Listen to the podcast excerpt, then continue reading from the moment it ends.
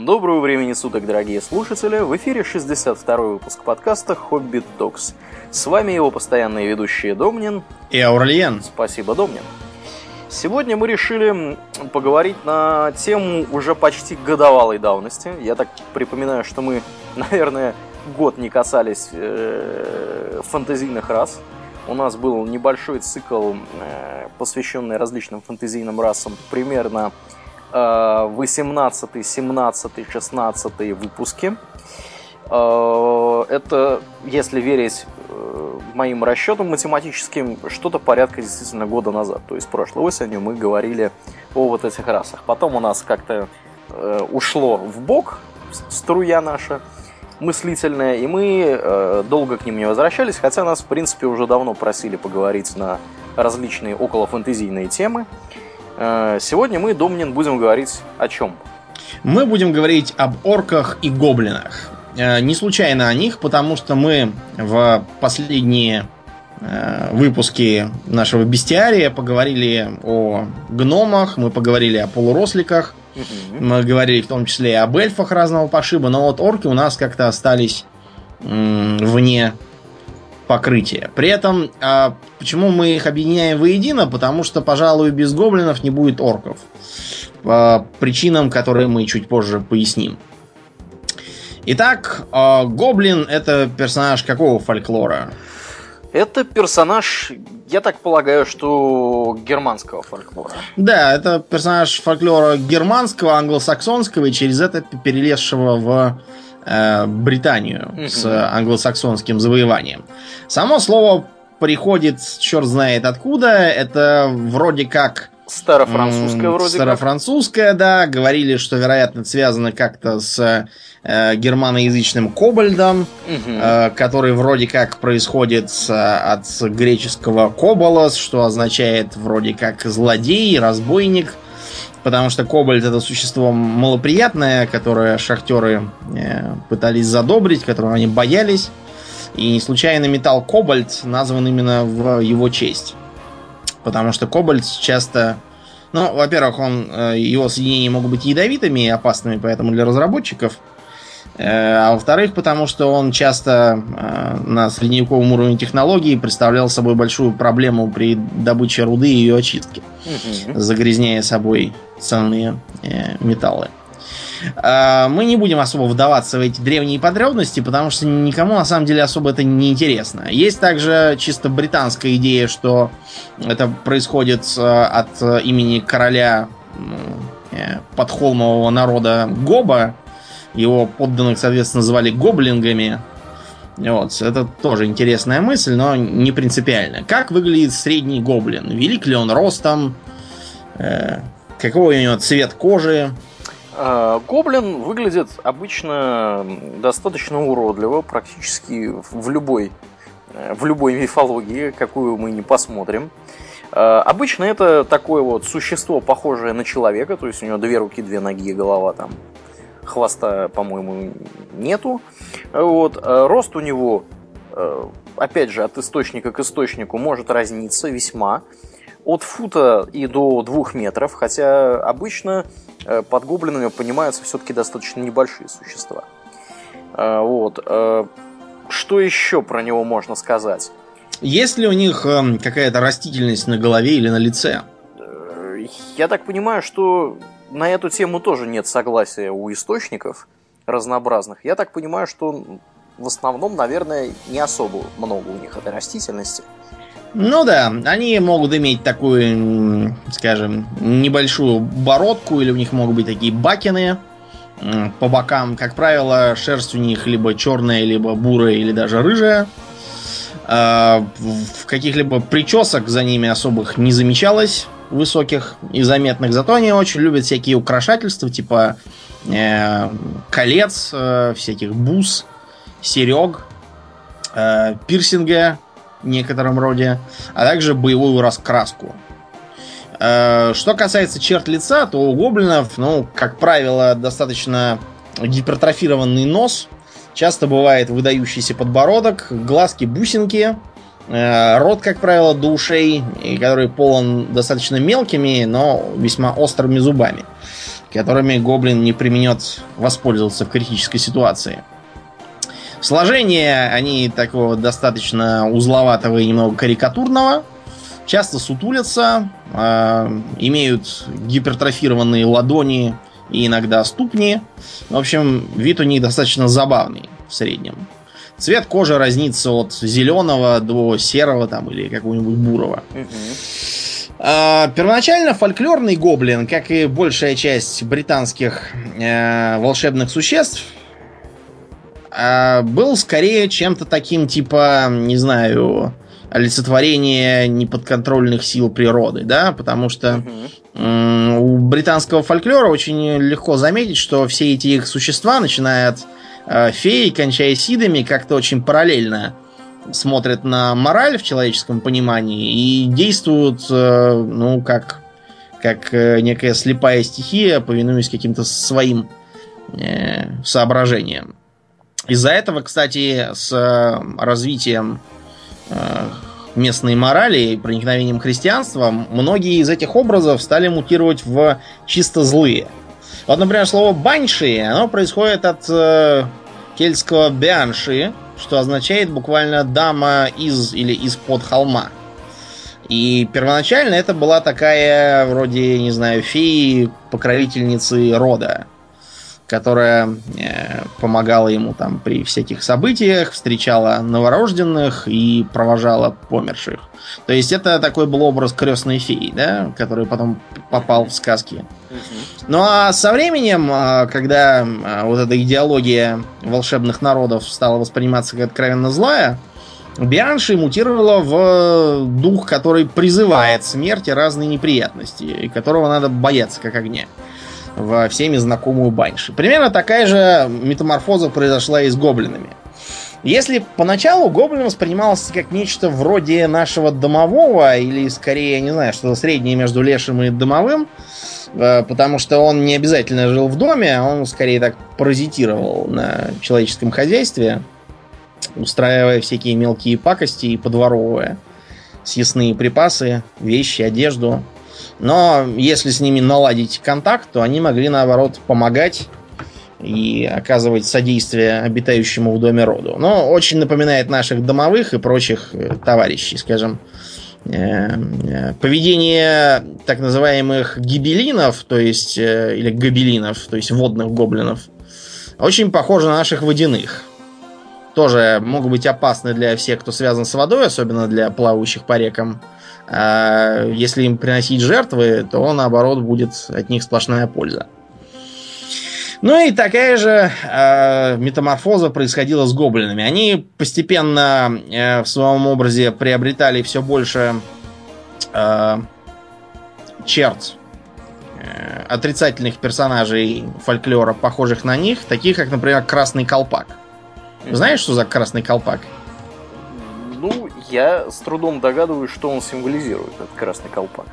Да, но это не совсем тот красный колпак, который Робин Гуд, да, это красный колпак такой э, гоблин, который живет в руинах и так. красит свой колпак человеческой кровью. А-а-а. Э, краска для него это жизненно важная, поэтому он вынужден э, нападать, убивать, утаскивать и красить. Поэтому очень опасен и злобен. Если вы читали книжку господина Мэлори «Смерть Артура». Э, э, это практически э, считающийся каноном свод легенд о короле Артуре, то вы там можете обнаружить некоторые анахронизмы. Например, там постоянно упоминаются какие-то трольды. Но вот это характерные для норвежцев существа, а вовсе не для Британии. Э, то, что под троллями фигурирует у сэра Томаса Мэллори, это как раз британские гоблины э, того времени есть. С одной стороны опасные и агрессивные, с другой стороны они, э, например, учили молодого сэра Персиваля всяким ратным премудростям. Один из них подружился с сэром Оуэном после того, как кто-то его победил и служил ему. В общем, они представляли собой товарищей опасных, но при этом договороспособных. Такой анахронизм э, и подмена понятий у Мэлори не единственное. Там у него еще фигурировал такой товарищ Паламид Сарацин. да. который сватался к ирландской принцессе этой самой э, Изольде, которую любил Тристан. Никого не смущает то, что по Ирландии средних веков шляется э, сарацин, сватается к принцессам и участвует в турнирах. А все потому, что этот Паламид это никакой не сарацин, это просто язычник, поскольку э, создавался эпос об Артуре в дорыцарские времена, когда христианство еще э, твердо не держалось, тот же самый Мерлин, это чистейший друид. Вот. Поэтому и сарацин, сарацин этот, это просто язычник, чтобы э, было понятнее современникам Мэлори, он его переделал в араба. Как бы то ни было, э, гоблины со временем начинают с концом средневековья исчезать и превращаться в что-то такое мелкое, э, бестолковое и проказничающее. То есть с ними случилось то же, что и с эльфами, э, уменьшившимися в росте, отрастившими крылья и ставшими плясать вокруг деревьев и всякого такого. Угу. Э, с гоблинами и феями часто описывали всякие встречи в лесу разных пьяных путников. Об этом можно почитать много у кого, у того же Шекспира, например.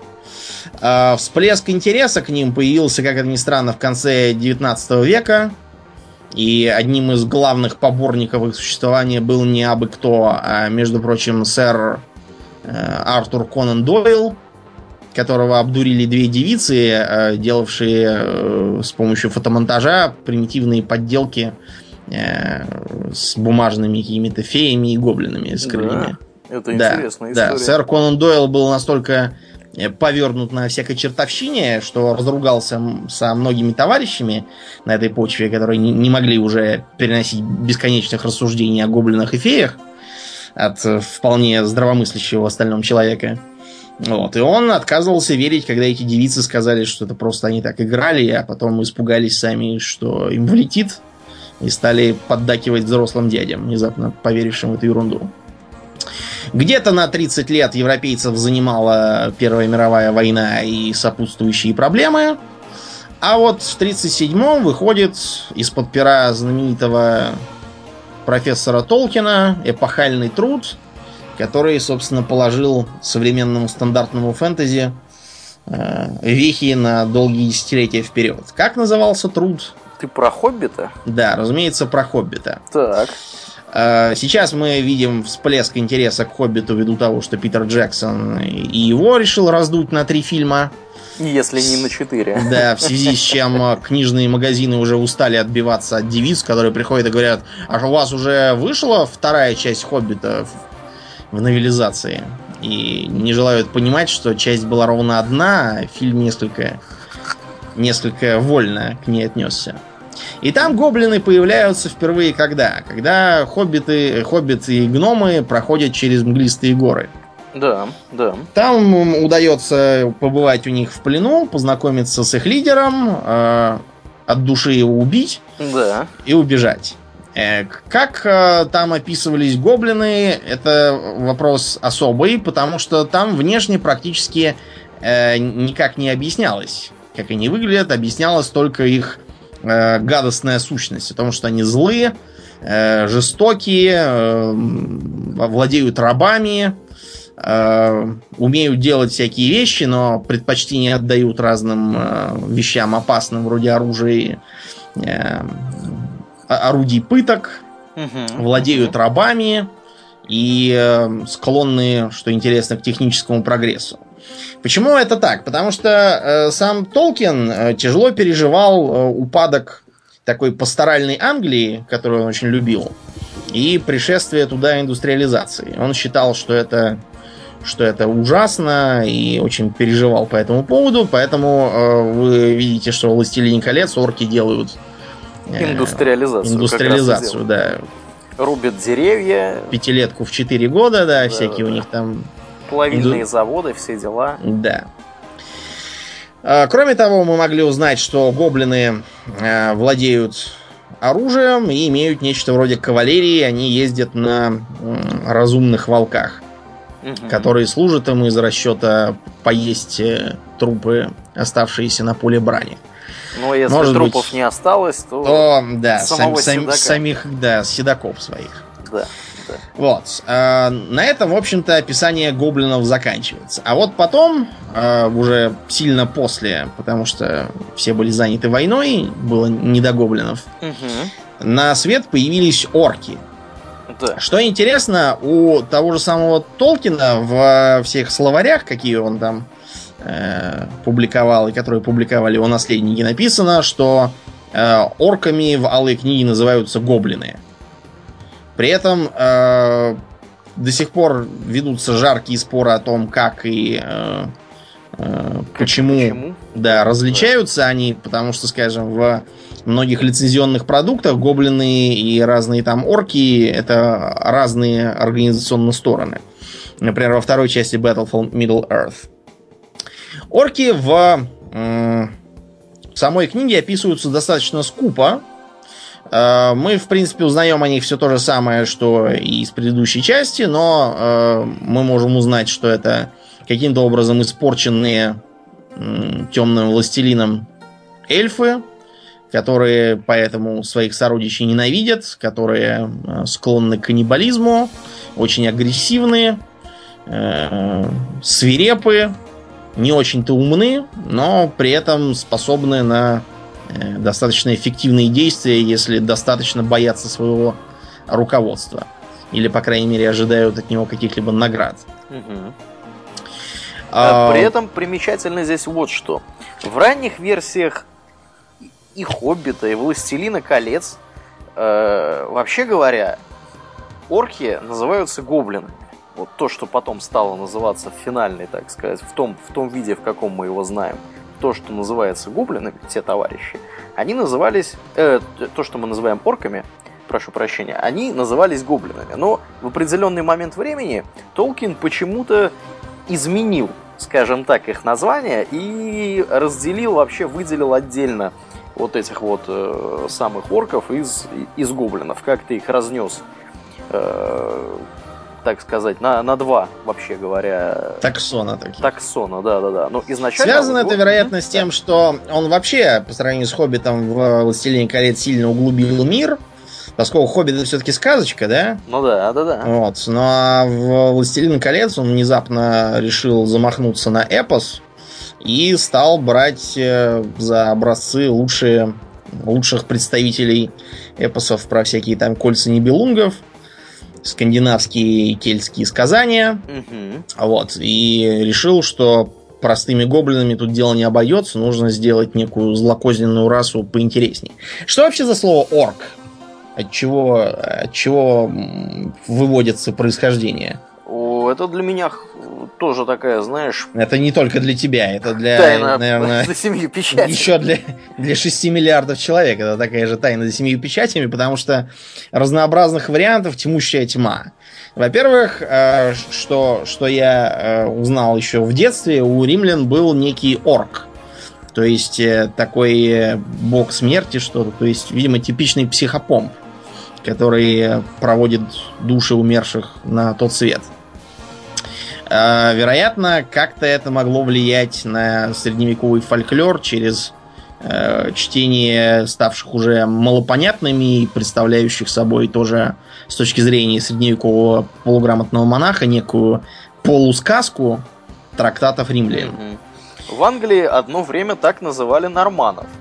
Э, то есть дословно, например, вот в поэме «Битва при Гастингсе» дословно орк означает чужеземец, несущий зло и смерть.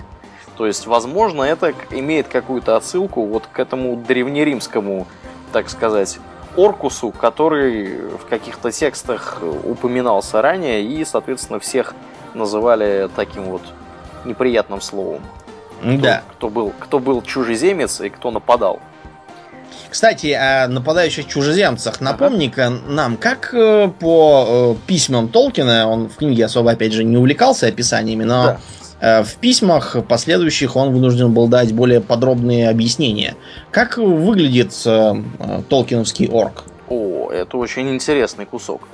Орки кряжестые, приземистые, желтокожие, с приплюснутыми mm-hmm. носами, широкими ртами и узкими глазами – в них видишь доведенные до предела наиболее низкие и отвратные черты, самые неприятные, в скобках, для европейцев, разновидности монголоидного типа. Караул, расизм! Я не орк!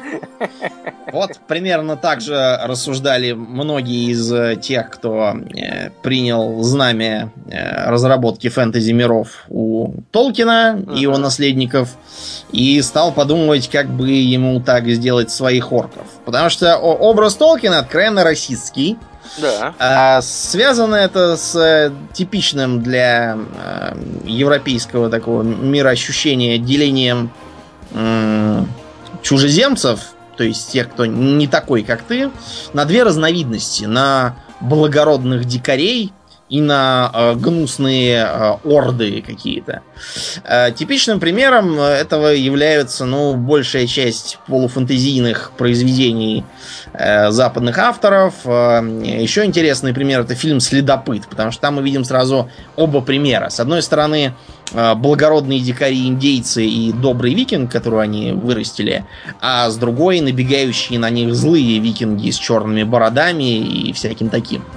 То же самое мы можем лицезреть, скажем, в э, комиксах и фильмах про 300 спартанцев, какие-то непонятные орды мутантов и гоблинов, несущиеся из Персии, на спартанцев, которые как бы тоже благородные дикари. Э, образ э, злобных орд всегда очень прост. Они повально все злые, повально тупые, э, трусливые, гнусные, мерзкие и действуют из страха.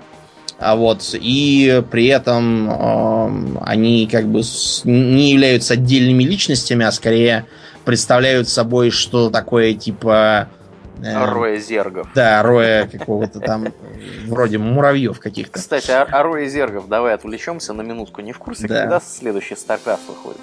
Что-то я забыл, надо посмотреть, когда там у нас наследие пустоты это выходит. Потому что я уже запутался в сюжете, что там происходит, кто куда бежит. И хотелось бы уже видеть, к чему все это идет.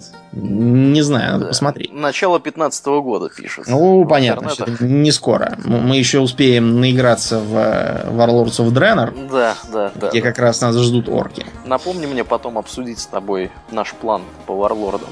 Да, У да. нас есть план, да. У нас да, коварный план есть. Коварный план. Итак, да, орки. Орки, орков орков мы описали э, с позиции Толкин. То есть позиции... у него они как раз попадают. Они, во-первых, живут в четко э, э, в таком в четком э, ордоплеменном обществе.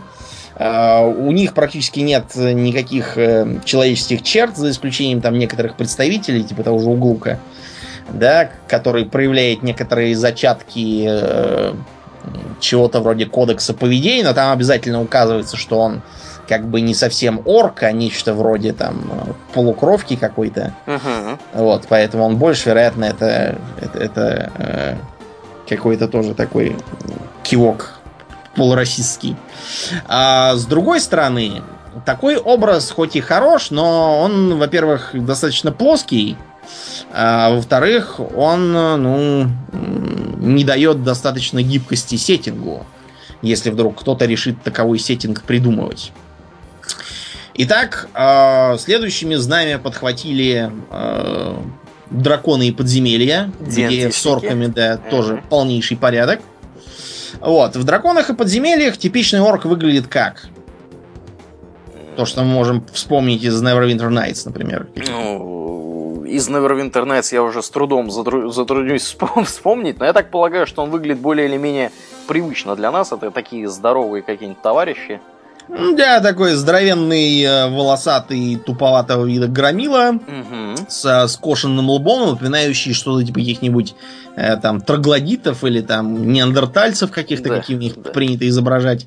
Хотя, кстати, реально неандертальцы от нас отличались минимально.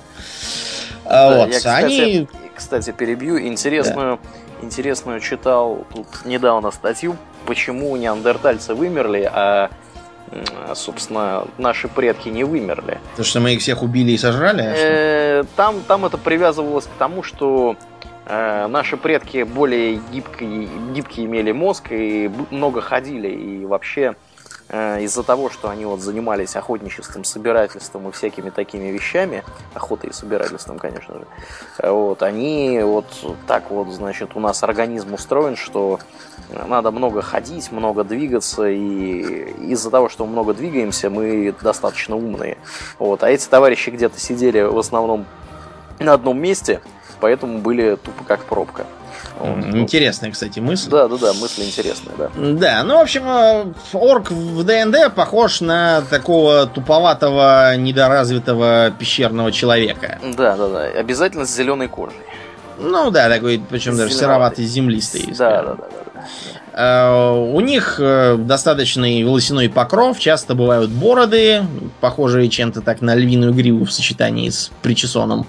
Они используют достаточно примитивное оружие, всякие там луки, топоры, палицы, копья, то, что не надо особо уметь делать, и чем не так трудно научиться владеть. Они носят примитивные доспехи из кожи, часто являются кочевниками, а, иногда живут в лесах, регулярно представляют собой проблему для э, всякого рода поселенцев, которые живут рядом с ними, постоянно устраивают на них набеги. А, при этом а, за орков как таковых играть было довольно долго нельзя. Я не знаю, что там в четвертой редакции, может быть, уже можно, но э, в третьей и даже в третьей с половиной это было точно нельзя. Вместо этого предлагалось играть за полуорков. То есть гибрид орка и человека, который прекрасно, э, прекрасно получался и мог похвастать сравнительно высоким для орка интеллектом и такой безобразной внешностью. Я припоминаю, что в первом аддоне к Neverwinter Nights там был такой полуорк, который был частью магом, частью волшебником. Его можно было взять с собой в спутники. Но он был какой-то наглый, и плюс ко всему он мне не очень понравился как э, полезный спутник. Я вместо этого взял э, гномиху, которая была священница-воровкой. Очень, очень утилитарный персонаж. Так что мне не удалось попутешествовать с полуорками. В общем, это такие обычные варвары и дикари, скорее даже дикари, потому что до варварства они, варварства они все-таки не дорастают по культуре. Обычно в э, драконах и подземельях у них нет своей э, государственности, они шляются по лесам, они до нее еще не, не дошли. А вот что в драконах и подземельях с гоблинами такое? С гоблинами? Да. А они там а... относятся как-то к оркам? К оркам? Не знаю. Относятся? Нет, они там отделились от них. Гоблинов сделали совершенно другим видом. Э, они заметно меньше, раза в два. Э, носят еще меньше одежды и еще менее цивилизованные и являются тоже таким, знаете, туповатым пушечным мясом. С ними, например, можно было изрядно посражаться в Icewind Dale. По-моему, во второй части там как раз все начиналось с нашествия гоблинов на городок во главе с их шаманами.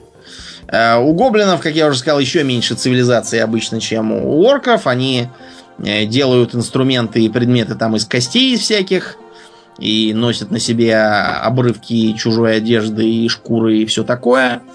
В общем, э, это такой, такое, такая смазка для мечей низкоуровневых персонажей получилась.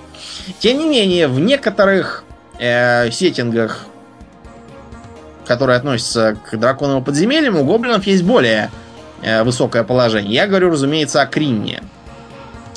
Почему о Кринне? Потому что в Кринне, например, орков нет вовсе. Э, э, сильное пушечное мясо для злых армий составляют дракониды, а вот кого-то на должности таких комичных, придурковатых врагов нужно было же записать. И вот ими выступают гоблины и хоп-гоблины. Там был такой забавный персонаж, насколько я помню, звали его эм, Fewmaster Toad. Fewmaster это очень трудно переводящийся на э, русский язык титул, что-то вроде начальник немногих или как-то так. В общем, это такой придурочный, жадный, трусливый э, и не очень-то талантливый в чем бы то ни было, кроме, не знаю, кроме спасания собственной шкуры. Вот. Э, ничем этот стоит больше не, э, не интересен. Он обычно пытается себе изображать мудрого э, и опытного полководца, но при этом почему-то все время это делает, убегая от противника и призывая свои войска э, храбро сражаться, пока он сбегает за подкреплениями. В общем, такие комические персонажи окончательно вышли. А вот помнишь, мы, когда были еще маленькими, диснеевский мультик такой показывался про Мишек Гамми, прыгавших. Да, какие-то там... Напившись были... там какой-то дури. Да-да-да. И там существовали то, что у нас почему-то в переводе назвали гоблинами. Но это реально-то кто был? Слушай, я уже слабо помню, что там было. Это реально были огры. Если посмотреть в оригинале, то огры? видно, что это, да, что это чистейшие огры. Но это огры есть, они здоровые, они тупые, вот, с э, вооруженными дубинами и на гоблинов совершенно не похожи. У нас тут большие. троллями всех называют подряд, кого не попадя. Я тут таких троллей недавно видел. Да. Да, так что э, ничего удивительного нету в том, что тут какие-то еще гоблины. Ну вот по троллям и ограм мы сделаем отдельный подкаст, потому что эта тема несколько выходит из, э, из э, нашей сегодняшней да, тема. вот я открыл тут про Мишек Гами статью. Общий враг, герцог и Торг. Да, Тор, есть такой. Готовящийся захватить власть в Данвине при помощи огров. В русском переводе гоблинов. Замечательный перевод. Это чудесный перевод, чудесный да. Перевод. Поздравляю этого переводчика. Телеканал Остан... Останкино, 92 год. Молодцы, что, что... Ребята, круто, круто, молодцы, супер. Перевод рулит. Почему бы не назвать их, я не знаю, там, эльфами или там, я не знаю, какими-нибудь... Гномами, например. Гномами, да. хоббитами, кровожадные хоббиты герцога Икторна. Да-да-да, и сам тоже кровожадный кто-нибудь, там, я не знаю, Лизардмен, да. неважно. Не меньше. Не меньше, да. Ну, это такие орки довольно такие типичные и ничего интересного из себя не представляющие. Гораздо веселее орки получились у наших товарищей из Games Workshop. Да. Дело в том, что э, Games Workshop славны какой вселенной? Они славны аж двумя вселенными. Ну да, отражениями, в принципе, одной, но это вселенная Warhammer, как у нас ее называют. Да, да. А вселенная эта разрабатывалась не для настольной игры, не для написания книг, не для съемок фильма какого-нибудь, а для чего? Для военно-тактической игры. Да, для военно-тактической игры э, есть свои особенности, которые в корне отличают и усложняют, кстати говоря, работу над сеттингом для нее от работы над сеттингом, скажем, для настолки. Вот, предположим, сделали мы э, настольную ролевую игру, где есть э, раса, э, не знаю, каких-нибудь полухоббитов, которые отличаются волосатыми ногами, прожорливостью и тупизной. Так. А, Предположим, что мы зачем-то не выкинули их на, э, на периоде, так сказать, бета-теста и оставили их как играбельную расу так. в своих правилах. Э, мы ничего на этом не теряем, потому что, ну, предположим, не будут за них никто играть. А будут иногда включать их просто как э, туповатого комического персонажа в, в модуль, который будет просто для смеха сделан, и ничего не делать.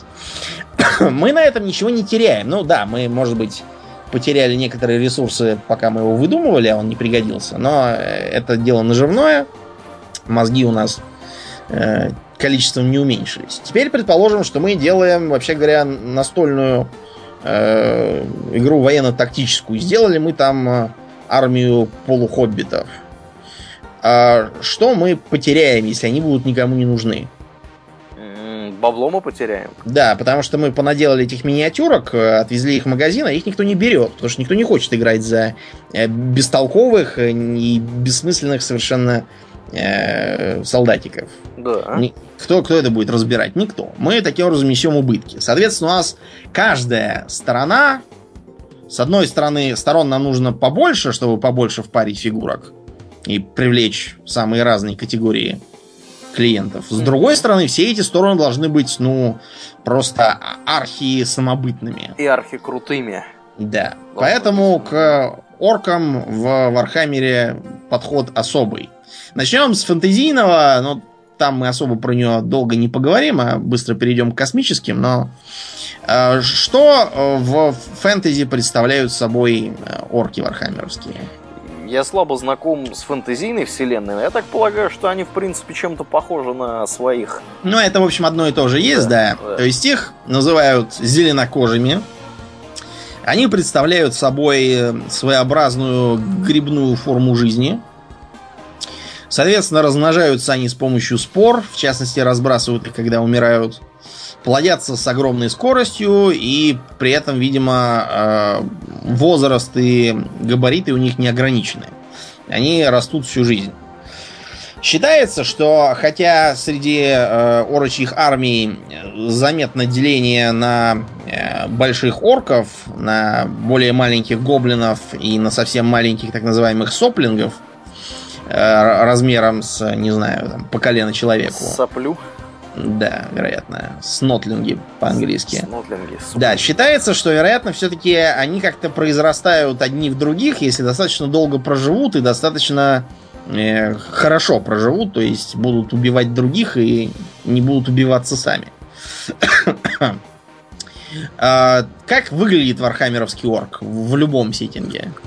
Здоровенный такой зеленокожий товарищ с большими э, зубами, непропорционально большими руками. Вот. С низеньким лбом, с маленькими глазками да, да, да, и тяжеленной челюстью. Именно так. У некоторых челюсть металлическая. Да, да. Это либо протез, либо надстройка над натуральной челюстью. Угу. Э, как мы уже сказали, орки размножаются спорами, э, растут всю жизнь, поэтому с воспроизводством у них никаких проблем нет. У орков есть какое-нибудь государственное устройство в Архамере? Ты права? Или... Ну, в общем, да, если это можно считать за государственное устройство, это скорее все-таки какая-то культура или религия, что-то в этом духе. В общем, действительно, у них есть такое ва, которое является чем-то, не знаю, средним между философией, э, э, идеей, боевым кличем, стилем жизни и военным походом или миграцией какой-нибудь. Связано это с тем, что орки считают наиболее интересным для себя занятием войну. Причем войну без всяких причин. Вот, они как Портос дерутся, потому что дерутся. Э, дерутся они друг с другом тоже постоянно. Э, в этих битвах, кстати, у них э, выявляются сильнейшие, которые потом становятся лидерами и могут командовать другими. Дерутся они с соседями, которых тоже без разбора убивают. И, в общем, считают, что война это очень веселое занятие и относятся к ней как к своего рода игре. Разумеется, того факта, что окружающие вовсе не хотят с ними играть, Э, орки даже и не замечают. А, орки имеют своего рода магию, которая работает тоже на все том же ва. А, когда орков собирается большое количество, их ва достигает определенных величин, э, орочи и гоблинские шаманы могут, видимо, из этой стихии черпать свои силы. Э, у орков есть своя религия, называется она почитание Горка и Морка. Э, если почитать э, орочьи сказания, они, правда, очень коротенькие постоянно получаются, и обычно э, выглядят как описание всяких подлянок, которые горку кидает морг, э, или жестоких расправ горка над морком, когда тот ему попадается.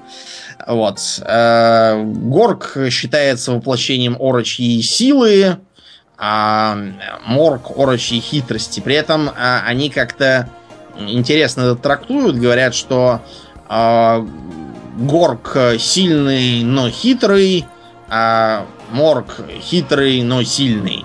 Да, да, да. Это да, разница, как... разница между ними только в порядке. Когда это трактовать, понятно, видимо, только да. самим оркам. Горк, Горк атакует вас, когда вы смотрите прямо на него, а Морк атакует вас, когда вы не смотрите на него. То есть вот такое вот пояснение дается к тому, как они вообще выглядят. Да. И что они э, Что касается орочьего снаряжения в Вархаммере, они обычно снаряжены достаточно прочной броней и имеют вполне эффективное оружие, но при этом это оружие обычно как выглядит? Оружие это выглядит обычно как куча хлама. Которая, да. вообще говоря, не должна работать в принципе, но в ворочьих лапах она умудряется как-то работать, стрелять, ездить. Да, да. Э, фэнтезийные орки обычно вооружены разнообразного вида тесаками и топорами, которые представляют собой скорее кусок железа на палке, который рубит не столько потому, что острый или хорошо сделано, а потому что хозяин достаточно сильный. Вот. А, у них, в принципе, есть какое-то стрелковое оружие, но обычно оно используется очень плохо. Это э, всякие луки, которыми они пуляют. Причем стреляют они абы куда, поскольку их э, в стрельбе привлекает скорее сам процесс, чем результативные попадания. Да, при этом орки практически все без исключения и в той, и в другой игровой, игровой вселенной норовят перейти в рукопашную. То есть они, когда кого-то атакуют, они не просто там расстреливают его с, безоп... с безопасного, прошу прощения, расстояния. Они бегут, стреляют и э, стремятся как можно быстрее сократить дистанцию и вступить в рукопашный бой, чтобы, так сказать, порубиться с противником лично. Да. Что интересного представляют собой э, орочьи армии с точки зрения правил настольного Вархаммера? Ну, во-первых, э, орочьи отряды, заскучав, начинают кидать кубик. Вот, если этот кубик неудачно пал, то они начинают биться друг с другом. Вот. Э, это у них так отражена их э, воинственность, которая не требует особых причин. Кроме того, у них очень много всяких э, средств ведения боя, которые не имеют э, особой не то что точности, а даже и как бы способа прицелиться ими нет, и они действуют по площадям. Э, как, э, как попало, так и действуют. Например, вот у них, у гоблинов есть так называемые ночные гоблины. От обычных они отличаются тем, что, во-первых, живут в пещерах и поэтому плохо переносят свет. А, во-вторых, носят такие черные балахоны со остроконечными капюшонами. В результате очень похожи на фанатов блэк металла там всякого. А в-третьих, а, у них есть своя грибная культура. А, культура эта многообразна и, например, выражается в, в применении всяких э, опьяняющих средств. А, такие войска, которые напиваются грибного пива, и вооруженные здоровенными кистями э, бросаются в бой. А обычно гоблину такой даже не поднять, потому что он размером, наверное, с него. Но э, в состоянии опьянения ночной гоблин не на это способен. Он несется, кружась волчком, а, сшибает с ног всех подряд, он совершенно не видит, куда он прет. Повреждения носит страшные, но совершенно неуправляем. А, кроме того, грибная культура выражается еще и в так называемых сквигах. А, сквиг это что-то такое, эм, не знаю даже, э, гриба, э, лягуха, какой-то монстр, бывает самого разного пошиба. Вот. И э, выглядит как бегающий на ножках шарик с огромной пастью и маленькими глазками. А иногда без глазок. Э, бывают самые разные виды. Гоблины на таких ездят, э, используют их в бою, пуляют ими из каких-то катапульт, э, запрягают их в разную технику свою и, в общем, по-всякому используют. Кроме того, есть мясные разновидности сквигов, которыми они питаются и используют своей кулинарии. А, кроме э, настольной военно-тактической игры, про Warhammer Fantasy есть еще очень интересная э, квазиспортивная игра, называемая Blood Bowl. В нее можно поиграть на компьютере, а скоро выйдет вторая часть, так что я вот жду, когда она наконец появится, чтобы снова погрузиться в забавные э, побоища.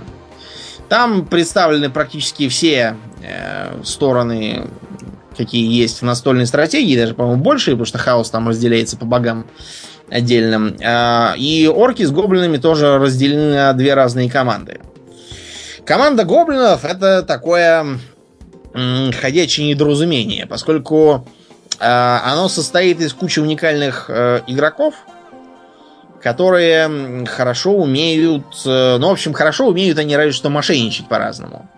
У них есть всякое э, оружие, хотя использование оружия запрещено на э, игровом поле. Причем, интересно, запрещено именно использование оружия, а вот пронос оружия туда совершенно не запрещен. В результате все тащат кто чего может. Э, в распоряжении игрока бензопила, э, бомба такая круглая, черная с фитильком. Э, скакалка, на которой гоблин может упрыгивать за линию противника и ловить рукой в перчатке брошенный мяч. Ручной тролль, который может применяться не только для метания мяча, но и для метания гоблина, который держит мяч. Правда, тролль в силу своей тупизны то забывает, э, что ему надо делать, то кидает не туда, то вообще решает, что гоблин выглядит вкусно и сжирает его вместе с мечом. Вот, в общем, эм, у... А, да, ну и, разумеется, есть один грибной фанатик с э, упоминавшимся здоровенным кистенем, э, который совершенно не подчиняется игроку и действует туда, куда его куб, кубик пошлет. Э, сшибая всех, кого можно, калеча и даже убивая на месте. Кроме того, у гоблинов э, исторически гораздо лучшие шансы на э, добивание лежащих игроков команды противника и снисходительное отношение к ним судей, потому что вся судейская коллегия в этом замечательном спорте тоже состоит из сплошных гоблинов. Как нам э, рассказывает э, один из комментаторов, бывший звездный игрок Э, Боб Биффет, сам он Огр, или полуогр, я уже забыл, кто, кто-то из них. Э, он, например, рассказывал, что коррупция среди гоблинских судей стала настолько распространена, что э, коллегия судей приняла правила, которые уточняют, где, как и насколько судья может принять взятку. Вот такая вот забавная спортивная идеология у гоблинов. Что касается космического варианта наших э, зеленокожих собратьев. Во-первых, они отличаются тем, что пишутся по-другому. Не через букву C, а через букву K. Это важно. Вероятно, нужно для того, чтобы отличать фэнтезийную от космической вселенной. А, в принципе, космические орки исповедуют ту же самую идеологию, тот же самый ва, и все те же самые странные э, технологии, которые не должны работать, но работают, потому что орки верят, что они должны работать. Все тот же жуткий ломанный язык, э, который, по утверждению авторов, списывался с плохо говорящих по-английски э, жителей э, рабочих окраин. Ливерпуля. Ну, не только Ливерпуля, много чего еще. В общем, э, то, что называется словом чавс. Вот. Кроме того, э, мы можем у этих орков заметить использование характерных клеточек. Такие клетчатые цвета одежды, на технике, всяких там наплечников, на флагах тоже такие клеточки, знаете, вроде тех, которыми машут э, на гонках такими флажками, да, клетчатыми.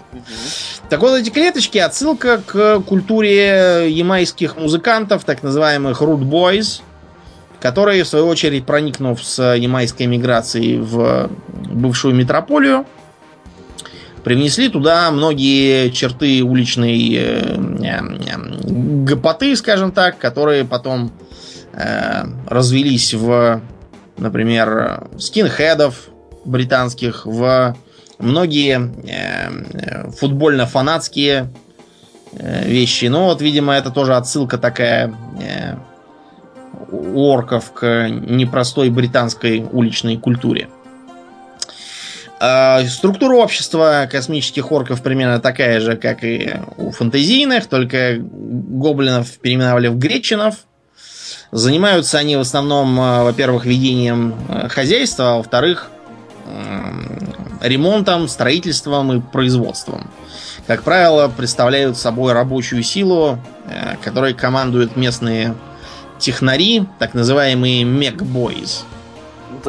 Вот давай поговорим немножко про цвета. Какие, какой цвет они считают очень хорошим для того, чтобы наносить его на свою боевую технику? Разумеется, красный, потому что красный ездит быстрее. По мнению. Причем, что интересно, орки действительно едут быстрее, когда, э, когда э, у них э, красная техника, потому что, опять же, потому что они в это верят. Если вы сами пытаетесь кататься на таком, например, комиссар Каин ездил довольно долго на целом караване, состоящем из орочьих таратаек, да, да. да. Вот, он заметил, что они либо были все красные, либо у них, по крайней мере, красная полоса была нарисована на боку. Но это не единственный цвет, который, как они считают, чем-то там помогает. Какие у них еще есть священные цвета? Не знаю, какие у них еще. Ну, например, э, синим цветом очень любит э, краситься э, клан Death Skulls. То есть что-то вроде смерти черепа. А, Death Skulls, эти специалисты по разворовыванию и разграблению всего, что плохо лежит, их еще называют не сунами, лута бойз. Они красят много чего в синий цвет, потому что считают, что э, если у тебя много синего цвета, ты больше всего награбишь. И что интересно, это опять же работа. Потом есть, например, э, клан Bad Moons, то есть какие-то плохолуны. Плохолуны? Э, Bad Moons на как бы общем фоне очень толково разбираются в экономике. Кстати говоря, какая, какая денежная единица принята у орков? Зубы? Да, так называемые teeth. А, зубы почему? Потому что, во-первых, зубы у орков, как у акулы, растут всю жизнь. Во-вторых, э, они бывают большие и маленькие, большие ценятся лучше. В-третьих, они все-таки не вечные, да, и могут э, истереться, раскрошиться, сломаться, потеряться. Ага. Их легко надыбать, просто набив морду соседу чрезмерно зубастому. Количество зубов во рту тоже как бы это признак престижа. В общем, очень интересная такая валюта. Единственное, что она применяется только как бы у, в торговле между самими орками, потому что Bad Moons еще э, торгуют и с другими национальностями, в частности с э, темными эльдарами бывало э, такое, что они торговали. Ну и с некоторыми людьми тоже. Э, торгуют они, чтобы раздобыть всякие технологии и вещи, которых у орков нет. Э, они любят желтый цвет, потому что, ну, вы поняли, потому что у кого все покрашено в желтый цвет, у того быстрее растут зубы. И что интересно, у плохолун действительно быстрее всех растут зубы, и они получаются больше других. Э, кроме того, э, есть еще э, любовь к фиолетовому цвету. Э, фиолетовый цвет используют орочьи командоз. И они утверждают, что это помогает им э, проводить всякие скрытные операции. Когда с ними кто-то спорит, они говорят, ты когда-нибудь видел фиолетового орка? Ну вот. Поэтому и не видел. так, такая вот странная у орков любовь к цветам. Угу. Вот. А, кроме того, космические орки еще э, замечены в любви к аугментации. Э, у них есть э, такие мэддоки, как их она называют, лечила. Вот эти лечилы вообще лечат как бы нормально на урочьем уровне, учитывая урочью живучесть. Но у них обычное средство лечения травмы это отрубание пострадавшей конечности и прикручивание на место его Э, на место ее э, какой-нибудь, э, не знаю, железной штукенции. Кроме того, орки специалисты по строительству больших и устрашающих машин. Как правило, орочья техника выглядит как нечто угловато-квадратно громыхающее дымящее, Эм, обвешанные огромным количеством пушек, э, торчащих из разных дыр, э, разрисованные зубастыми рожами, э, часто с приделанной, не несущей никакой ценности железной головой, эм, с эм, разными механическими конечностями, которые несут на себе циркулярные пилы, молотки, зажимы, сверла и все, что еще придет в голову им. Э, чтобы прицепить туда. Э, внутри такой техники обычно царит полнейший ад, потому что там чадящие э, топки, в которые закидывают топливо работящие гречины, склады боеприпасов, на которых эти гречины сидят, потому что места все время не хватает, и они запихивают их по разным пушкам, постоянно путая, которую куда, из-за чего пушки либо не стреляют, либо взрываются, либо стреляют, но не так. Э, иногда таким образом изобретается новый вид оружия. Э, как орки перемещаются по космосу? Это же все-таки как бы космическое. Вот тоже хорошего. А, конечно же, конечно же. Space Hulk. Да, есть, э, есть такая в космосе вещь, как Space Hulk, то есть это брошенный космический остов.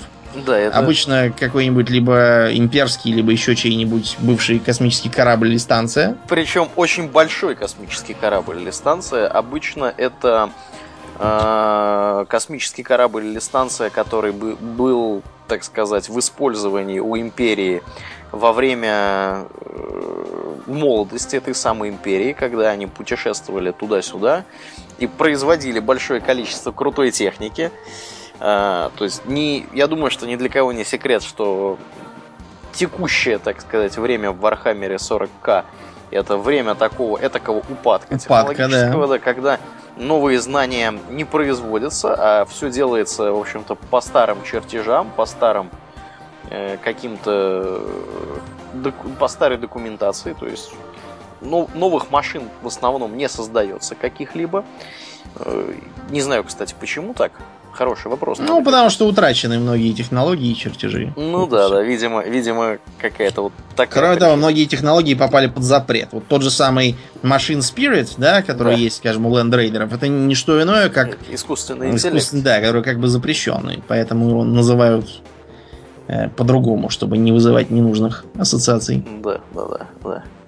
Хотя он неплохо работает у лендрейдеров. Ну да, очевидно, поэтому его и, и, и не э, и, и истребляют. Угу, угу. Кроме того, орки способны, в общем-то, и сами делать нечто летающее.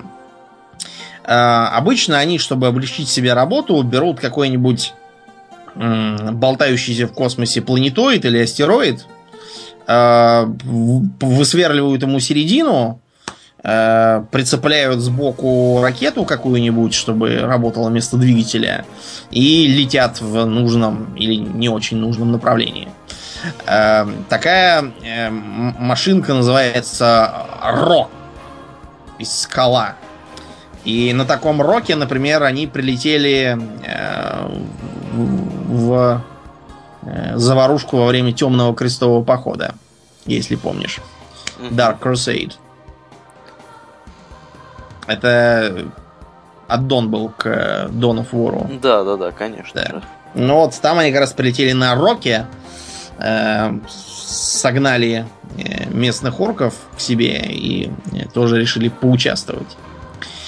Э, орки, как уже говорилось, являются исключительно воинственными гражданами, которые считают войну э, своим естественным занятием.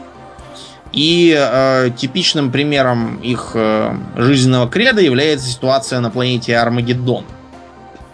Армагеддон это планета-кузница, где э, производится тяжелая техника для имперских армий. И там полыхает э, перманентный ВАА, поскольку туда принесло э, варбосса Газкула. Э, Газкул э, столкнулся с отчаянным сопротивлением армагеддонских войск во главе с комиссаром Ярриком. Э, что интересно, э, Ярик как-то раз попался этому Гаскулу в плен, но э, не был убит, а был отпущен. Гаскул мотивировал тем, что без Ярика будет скучно драться. При этом сам Ярик, кстати, никакого пиетета к Гаскулу не испытывает, ненавидит его и стремится его уничтожить. Э, орков достаточно много тоже всяких ярких личностей. Там был какой-то местный Че Гевара, который фигурировал в какой-то малоизвестной, по-моему, настольной игре ролевой по 40-тысячнику.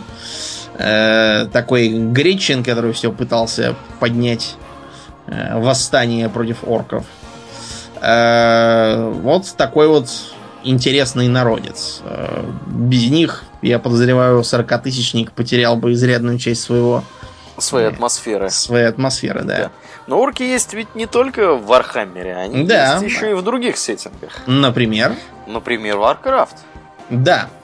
Но мы, я думаю, уже не раз упоминали, да и все, кто кому интересно, давно уже знают, что э, Warcraft делался как, скажем так, Warhammer без лицензии. Да. Есть информация такая, что действительно молодая компания Blizzard, которая тогда, по-моему, еще не сменила название на Silicon и Synapses, э, обращалась к Games Workshop за лицензией на производство стратегии в реальном времени вроде Дюны. Но получили отказ и вопрос, а вы кто такие? Да, вы кто такие?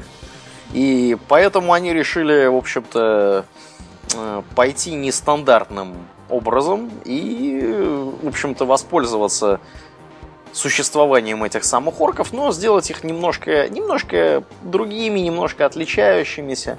Такими вот, как бы это орки, но в то же время и не совсем те орки, а более И другие. сеттинг вроде как тот, но не совсем тот. Да, да, да, да но в так. целом общие признаки заметные. Это и зеленые орки, э, которые имеют такую племенную какую-то клановую структуру. Это и добрые рыцари, которые с ними бьются, сильно напоминающие империю угу. из того же Вархаммера, и некоторые там другие моменты.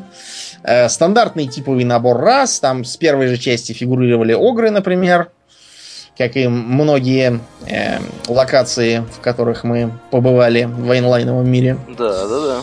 Ну, э, нас интересует Warcraft в том смысле, что образ орков там постоянно усложнялся. Как я уже сказал, первая часть представляла собой очень незатейливую сюжетного э, сюжетной точки зрения игру, где были добрые рыцари, сидящие в крепости Штормвинд, вот, которая да, за город не считалась, а была просто Stormwind Keep, угу. которые бились со злыми орками.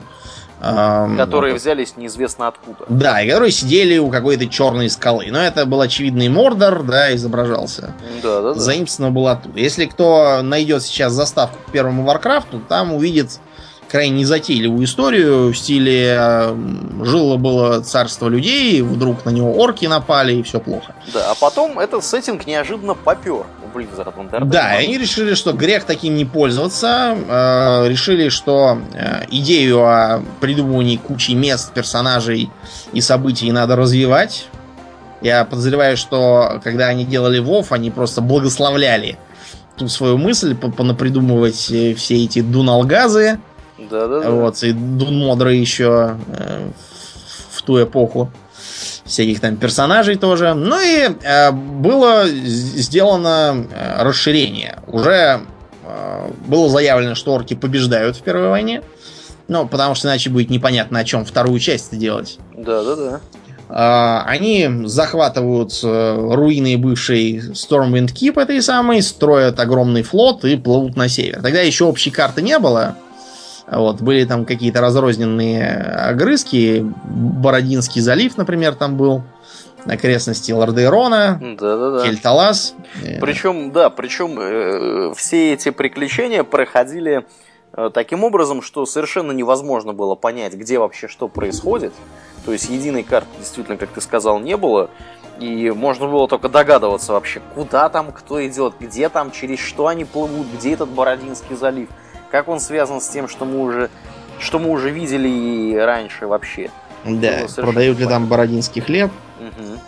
Ну, в общем, а, идея орков была немного расширена, во-первых, в смысле количественном, потому что э, орки были сочтены за, конечно, людей веселых, но а, их армию разбавили, во-первых, троллями, во-вторых, ограми. Все это было сделано, в общем, по канонам э, скорее не вархаммеровским, а э, ДНДшным. Потому что тролли там имели регенерацию, э, огры могли быть ограми-магами, характерными тоже для ДНД в первую очередь. Появились некие рыцари смерти, которые вообще не орки, а мертвецы. К оркам примкнули драконы. В общем, стало весело. Соответственно, э, армии людей тоже стали расширять э, и придумывать новые места. Добавился Кельталас уже тогда. Вторая же, по-моему, миссия за Альянс заключалась в освобождении эльфов Серебряной Луны, угу. попавших на Кичу. А у орков, кстати, та же самая миссия заключалась в освобождении нашего приятеля Зулджина, да. который уже тогда мог похвастаться маской на лице и длинным крючковатым носом, который, в свою очередь, сидел у эльфов в тюрьме. Вот. А орки, как э, нам сообщали под конец, пришли не э, из каких-то э, областей этого мира, а из так называемого темного портала. А, вместе с ними каким-то образом были завязаны демоны. И с этими демонами можно было даже побиться в конце обеих компаний. А, фигурировали некоторые личности типа того же Гульдана, великого колдуна, которого надо было убить в конце ордынской кампании. Появились орочьи кланы, те самые, э, которые мы все хорошо знаем. Э, и некоторые персонажи, типа, э, скажем, упоминавшегося Килрога. Он, правда, присутствовал не сам по себе, а как заклинание глаз Килрога. Угу. Заканчивалась игра канонически тем, что орков громили, а темный портал закрывали путем его уничтожения. Да. На э, этом этапе, видимо, у авторов стали возникать дальнейшие наполеоновские планы, потому что э, образ орков был углублен уже в аддоне к э, второму Варкрафту. Потому что дело там происходило где? В аддоне э, ко второму Варкрафту дело да, происходило он... Да-да-да, Beyond the Dark Portal, естественно, он назывался. И дело происходило, вообще говоря, в Outland. Ну он да. Же, он же Дренер. Он же Дренер. Дренер э, тогда еще считал, что Дренер он всегда вот такой вот и был. Как он нам показан таким достаточно унылым в Burning местечком, да. Как он был впервые показан. Э, считалось, что орки вот как раз от плохой жизни оттуда решили пойти и напасть на богатый Азерот угу, угу. и заселиться там, жить долго и счастливо. Да. Э, в втором аддоне нас еще немножко, вернее, в этом самом аддоне нас еще немножко знакомили с их культурой, с разными там кланами, всех смеющихся черепов. Тогда же появлялись знакомые нам персонажи вроде э, того же Курдрана Варх этого э, как его там, Вайлдхаммера, угу. генерала Туралеона и всех остальных. И, видимо, тогда э, образ орков стал э, восприниматься как слишком плоский и однозначный. Потому что как раз тогда в недрах Blizzard зрела необычная для студии квестовая игра. Называлась она Lord of the Clans. И да. специально для нее был как раз придуман образ Тралла.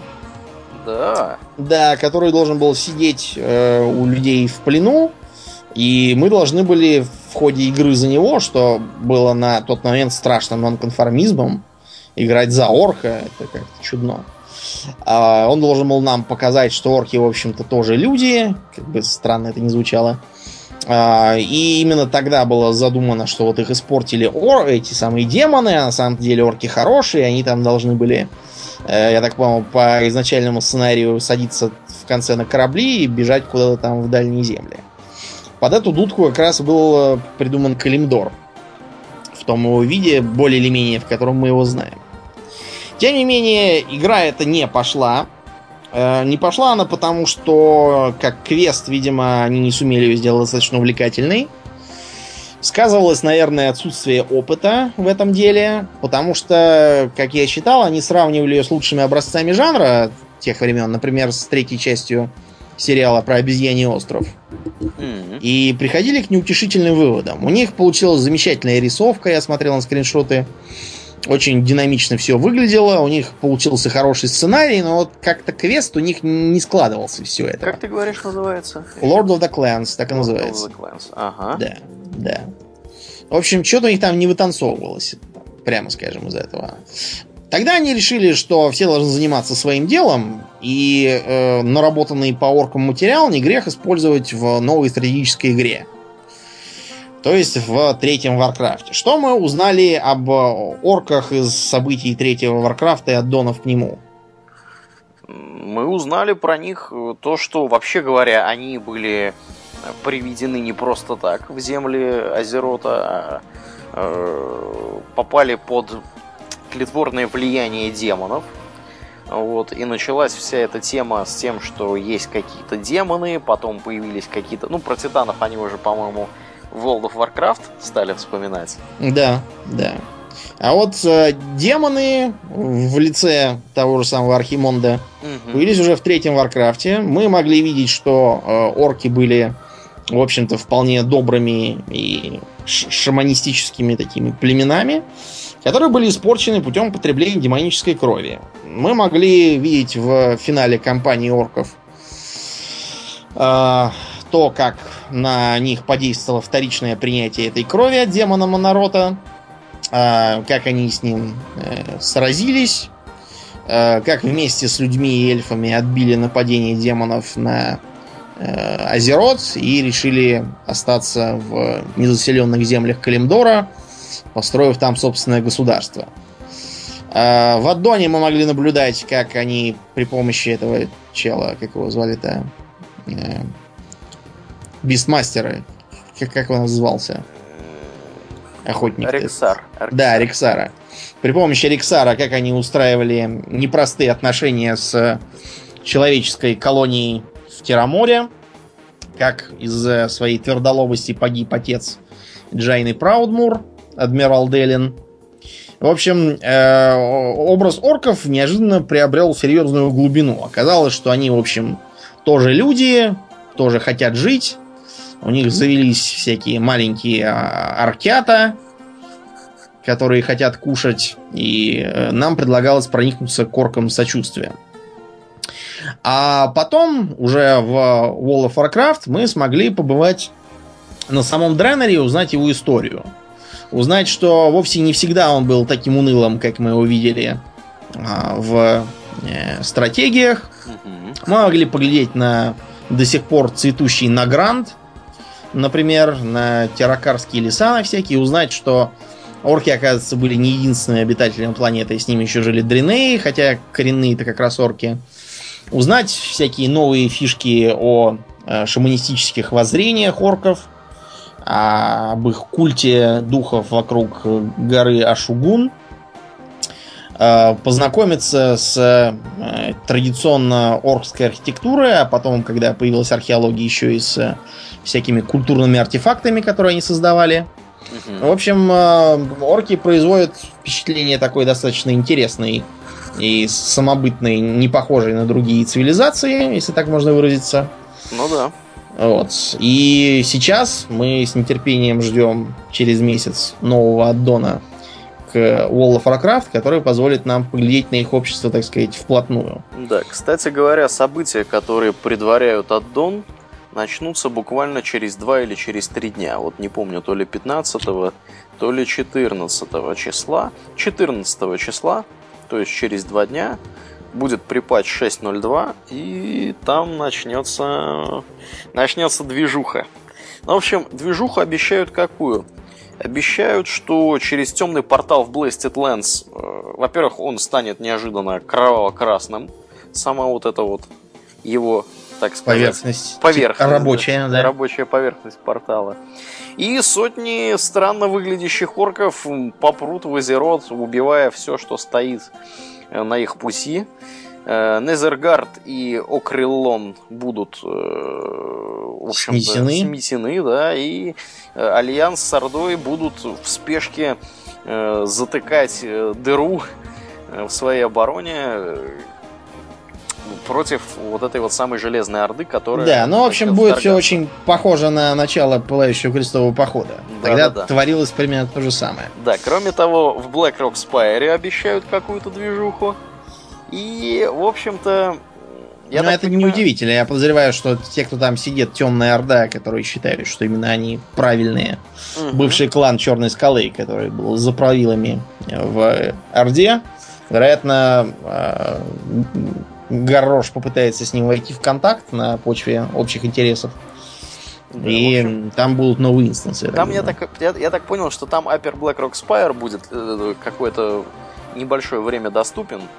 Вот, так что, если вы вдруг играете или подумываете э, о том, что пора бы, действительно пора бы, дело уже, так сказать, начинается. Двигается, да. Но мы сами, наверное, подойдем чуть попозже. Уже ну, ближе... давай это, да, давай это да. вне рамков подкаста обсудим. Да. Мы вам сообщим потом в дальнейшем. Но мы рассказали об азеротских орках, а вот гоблины-то когда мы впервые узрели гоблинов Азерота? Гоблинов Азерота ты имеешь в виду в играх?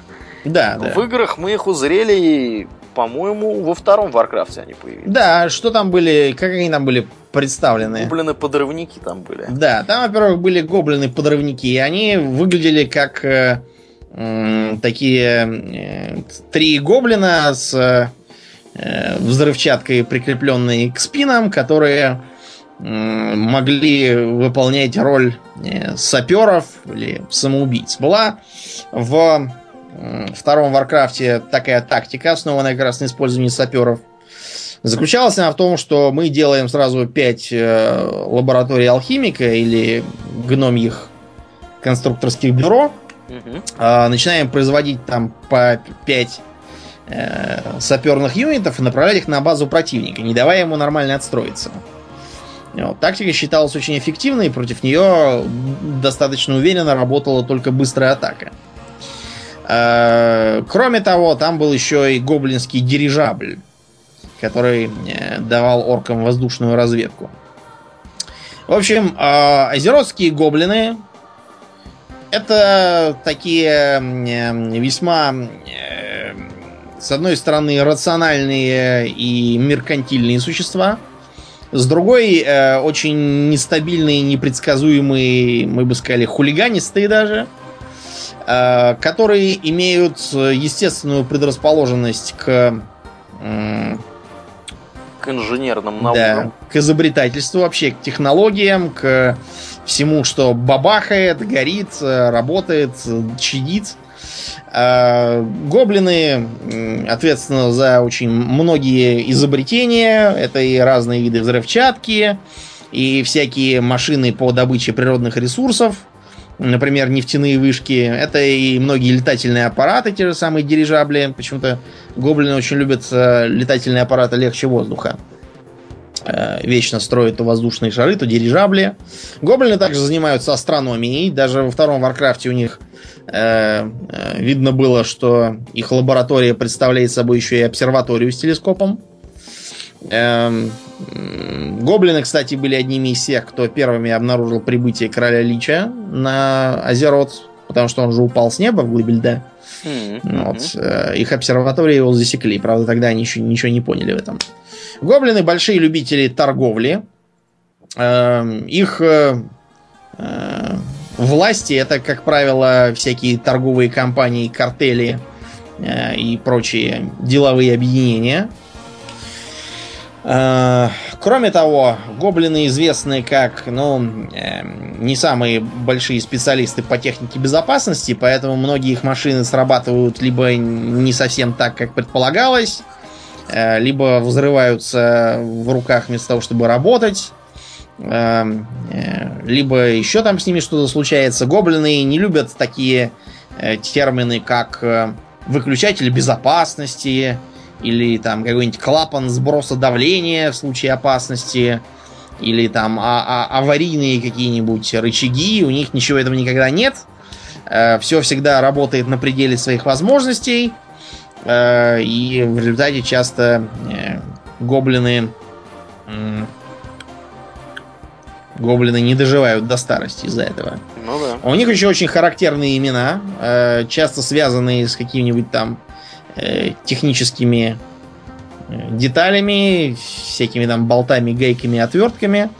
В общем, это очень интересная такая раса, которая сравнительно недавно стала играбельной. Да, с но наступлением катаклизма. Катаклизме, да, да стало да. Но это для нас-то, которые начинали еще бог знает когда это. Это все недавно, мы же старцы. Это да. Это да, да. Ну и в завершении упомянем еще пару э, интересных образов орков и гоблинов. Например, орки интересно показаны в э, мире Арканум, который представляет собой парапанковую вселенную, срисованную с викторианских времен. Орки там это такой, эм, с одной стороны, эм, забитый и голодающий пролетариат времен промышленной революции. А с другой это отсылка к американским неграм после освобождения. Э, такие же забитые, э, полукриминальные, часто безработные, э, много пьют, дерутся, живут в гетто, ну и имеют достаточно серьезную национальную солидарность между собой.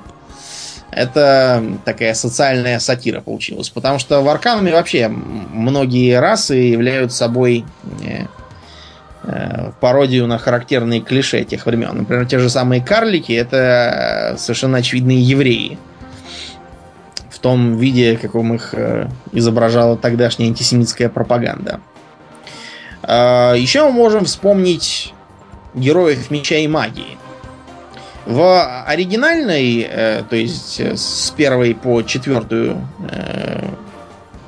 сериях игры, Орки были достаточно каноническими. Это были такие степные варвары. Жили они в крепостях тоже. Э, вооружались топорами, носили э, характерную для э, стереотипного орка броню такую степную. Э, и были зелеными. С ними же там жили гоблины, которые ездили на волках, били саблями и, в общем, э, ничем особым не отличались. А вот в пятой части, которая была фактическим перезапуском серии, а, орки и гоблины стали совсем другими. Ты не играл в пятых героев? Э, в пятых героев боюсь, что не играл. Так вот, орки там появляются только во втором аддоне, который, кстати, был самым удачным, и после которого игра стала, собственно, э, весьма это интересной. Про варваров, которые? Да, это как раз который про варваров. Там э, орки представляют собой такое, такое татаро-монгольское иго. У них очень характерные э, тюрко-азиатские черты лица, характерные меховые шапки. Э, вот, они э, живут в таких э, юртах, тоже интересных из шкур, и поклоняются отцу небу и матери земле. Это очень характерный для тюркских кочевников э, до распространения мировых религий э, набор божеств. Э, у них также такие тюрко-монгольские имена, характерные для алтайской э, национальной группы.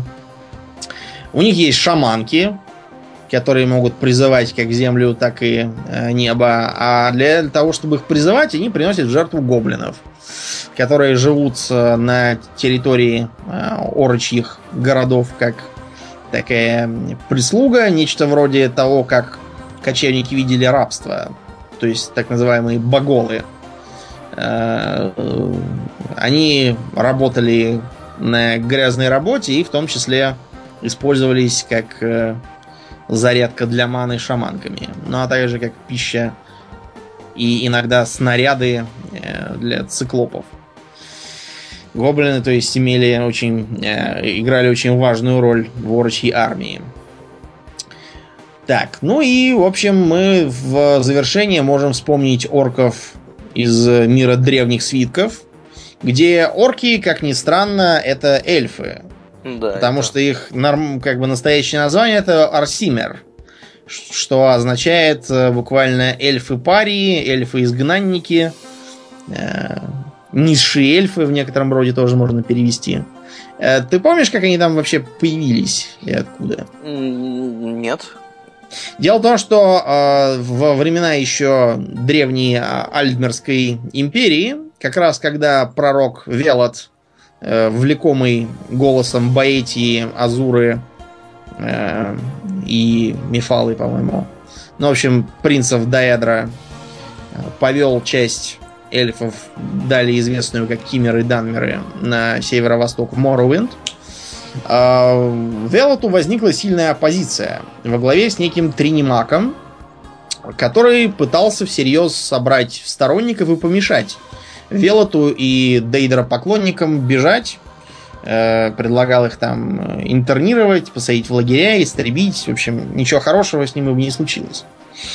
Чтобы этот самый Тринимак и его последователи не путались под ногами, Баэтия взяла или взял, как я уже говорил, у принцев Дейдера нет э, пола в нашем понимании. взял этого Тринимака и сожрал, буквально. После чего Тринимак, видимо, вышел естественным путем э, и обнаружил, что Тринимаком больше не является, а является он тоже князем Дейдра по имени Малакат. Малакат известен как э, принц парий, принц изгнанников, принц тех, кого не любят, кого преследуют, кого ненавидят э, или э, угнетают. Малакат это любимое божество рабов, э, всяких уродов, э, изгнанников и в том числе орков. Э, орки своего государства в мире древних свитков не имеют. У них есть, в принципе, Арсиний, но э, Арсиний это скорее не самостоятельное государство, а нечто вроде э, автономного такого города или области, даже я бы сказал.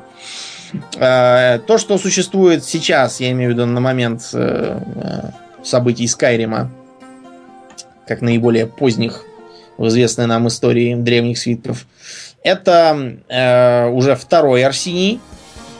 Первый был разрушен своими соседями, э, после чего орки были рассеяны по окрестностям и жили в маленьких таких крепостях замкнутых. Э, сейчас орки по выторгованным ими во времена э, Даггерфола привилегиям пользуются определенной автономией, я бы даже сказал, экстерриториальностью на э, территории своих этих поселений крепостей. Но э, их соседи все равно к ним относятся плохо, считают, что они уроды, звери, дикари и всякое такое. Несмотря на то, что орки, в общем-то, не могут э, считаться такими уж дикими. Да, у них, конечно, э, общий уровень э, культуры и воспитанности несколько пониже бывает. Иногда встречаются арсимеры, которые тужатся воспринять высокую имперскую культуру, что у них получается припотешно. Они стараются использовать всякие сложные и вычурные выражения, что у них не очень хорошо получается. Тем не менее, орочье общество можно похвалить, во-первых, за э, то, что э, у них похвальная эмансипация женщин, что для э, мира древних свитков в общем характерно, но Э, от орков этого как бы не ждешь. Их э, познания в металлургии тоже считаются весьма глубокими. Орочье оружие традиционно занимает высокую ступень в иерархии брони, которую можно носить в играх. А, кроме того, орки э, пользуются репутацией отважных воинов и составляют значительную часть многих имперских легионов и наемничьих организаций. Кроме того, у орков традиционно сильные позиции в гильдии воинов Тамриэля. Такая вот э, интересная трактовка образа орков. Э, ну, пожалуй, достаточно на сегодня. Угу. Да. Э, в следующий раз, вероятно, мы немного прервем бестиарии фантазийные и поговорим о главном, с позволения сказать, героя недавно вышедший Alien Isolation. То да. есть о чужом. Мы вообще про чужих говорили уже? Я ни разу, не припомню. Никогда. никогда. Ни про чужих, ни про хищников. То есть у нас этот, эта вселенная совершенно не покрыта. Мы они обязаны просто поговорить. Да, тем более, да, что да. я сейчас как раз пытаюсь от чужого убежать. Он меня постоянно ловит. Ловит даже? Да, да, он такой зараза. Жуть какая. Неприятный. Понятно, хорошо. Хорошо, ладно. Плохо, конечно, что ловит, но в целом но... хорошо. Да, но в целом хорошо. В целом хорошо. Ну что ж, будем тогда на сегодня действительно закругляться. Э, я напоминаю, что вы слушали 62-й выпуск подкаста Хобби Токс, и с вами были его постоянные ведущие Домнин и Аурлиен. Спасибо, Домнин. Всего хорошего, друзья. Пока.